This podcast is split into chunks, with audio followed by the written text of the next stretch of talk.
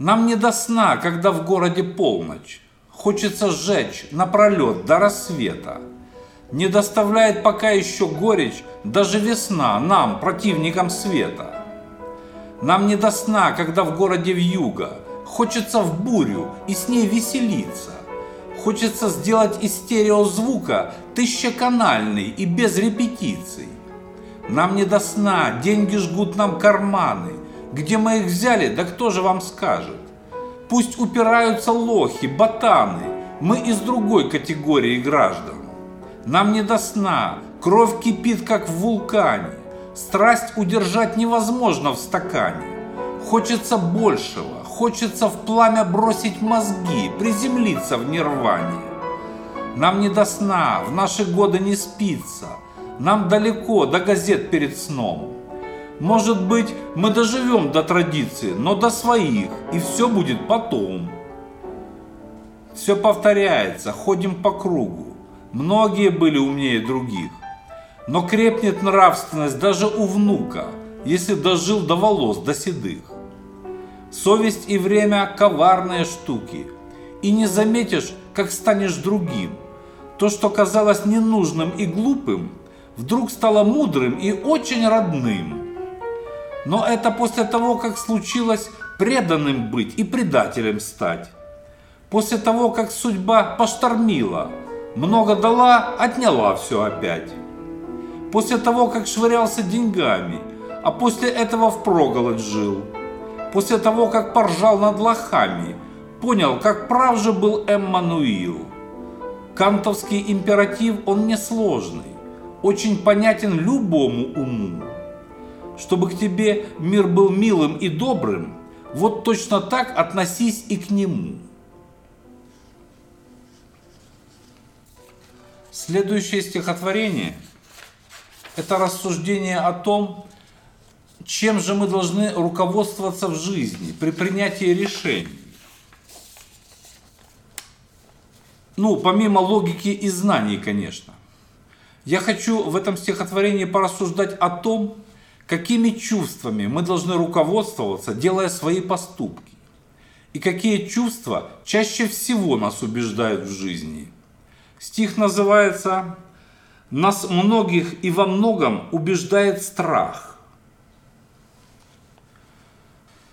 Нас многих и во многом убеждает страх. Именно он нас делает безвольными. Смиренно часто смотрим прямо в пасть опасности, а не в глаза, как это делают достойные. Но в еще большем убеждает нас надежда. Готовы мы терпеть невыносимое, уже есть нечего, истлела вся одежда, но мы надеемся, нас пощадит неумолимое.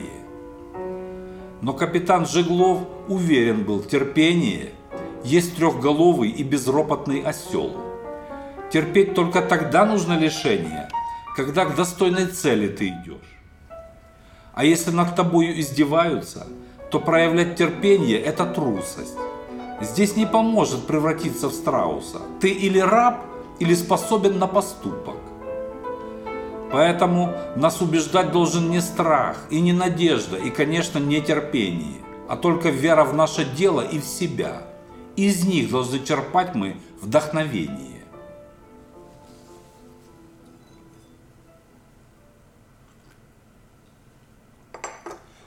Поводом к написанию следующего стиха послужили многочисленные комментарии в интернете к моим блогам, стихам и песням, в которых меня обвиняют в гипертрофированном чувстве собственного величия. Что именно в моем творчестве, в моих словах заставляет людей делать такие выводы обо мне, не знаю. Скорее всего то, что за годы своей жизни я уже знаю, на что способен, и точно так же четко осознаю, что мне не по силам. Победы и неудачи заставили меня очень адекватно смотреть и на жизнь, и на самого себя. Не завышать свою самооценку, что очень вредно, но и не страдать от ложной скромности, что не менее вредно. Поэтому рассуждение на эту тему я изложил в стихе с названием «Я понимаю свою силу». Я понимаю свою силу. Зачем мне принижать себя? Чтобы порадовать ленивых, что они пошустрее меня?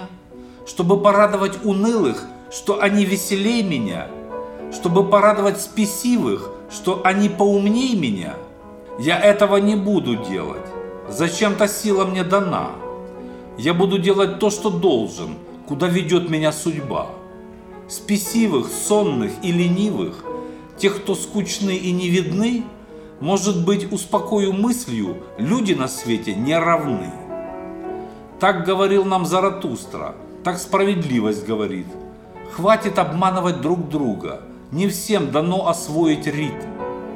Не всем дано освоить скорость, и математику не всем. Не всем дано стать чемпионом. Давайте трезвыми быть все. Ведь я не лезу в космонавты, я понимаю, не смогу. Как не смогу стать и хирургом, но не дано мне чудаку. Но я же не пыжусь, не пытаюсь лечить других, как Гиппократ, поначитавшись в интернете, что лечит все отвар из трав. Но почему-то все считают, что разбираются в стихах. И разбираются в хард-роке. Все меня учат, как играть. Хочу ответить всем и сразу, чтобы услышал весь детсад. Кто разбирается хоть в чем-то, он может это создавать. Я понимаю свою силу и в рок-н-ролле, и в стихах. И на создание своих песен призвание мне дало мандат –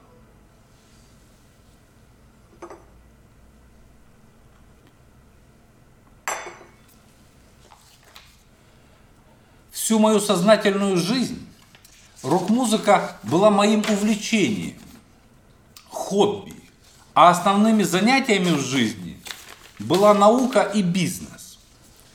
Думаю, многие об этом знают, но для тех, кто только присоединился к нашему общению, скажу, что совсем недавно я оставил и науку, и бизнес, и с сентября прошлого года начал заниматься рок-музыкой, можно так сказать профессионально. Теперь бизнес и наука – мое хобби. Поэтому следующий стих – это рассказ о том, как я вникаю в премудрости своей новой рок-н-ролльной жизни. Называется он «И я даже не знаю». И я даже не знаю, что точнее. Судить о человеке по тому, что знает он, на что может ответить, или по глубине его незнаний, не пойму. Пытаюсь иногда понять, чего же хочет какой-нибудь серьезный персонаж. Но видно, сильно я отстал, пока работал, не теми терминами пополнял багаж. Поэтому опять надо учиться, как Ленин завещал сто лет назад, чтобы знать значение современных дефиниций, чтобы молодежь мне с полуслова понимать. Учиться, проявлять во всем дотошность, осваивать жаргон и модный сленг. Только тогда появится возможность прекрасно понимать своих коллег. Коллег по рок-н-роллу и хард-року, по хэви-металу, по панку, трэшаку, по дету, харшу, скриму и хип-хопу. Мне все надо понять, ну чтобы быть в кругу. Поэтому пытаюсь потихоньку осваивать, как начинающий чувак, терминологию продвинутых ребенков, играющих хэви-метал и рэп и панк.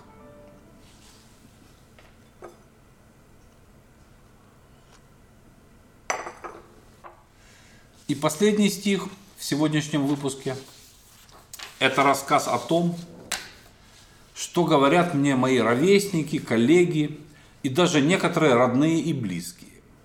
Они в недоумении, они не понимают, что происходит, что творится в этом мире.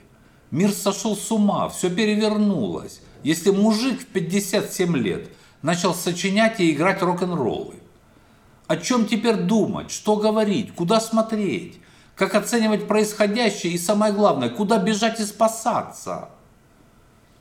Стих называется «Мне говорят, что я сошел с ума».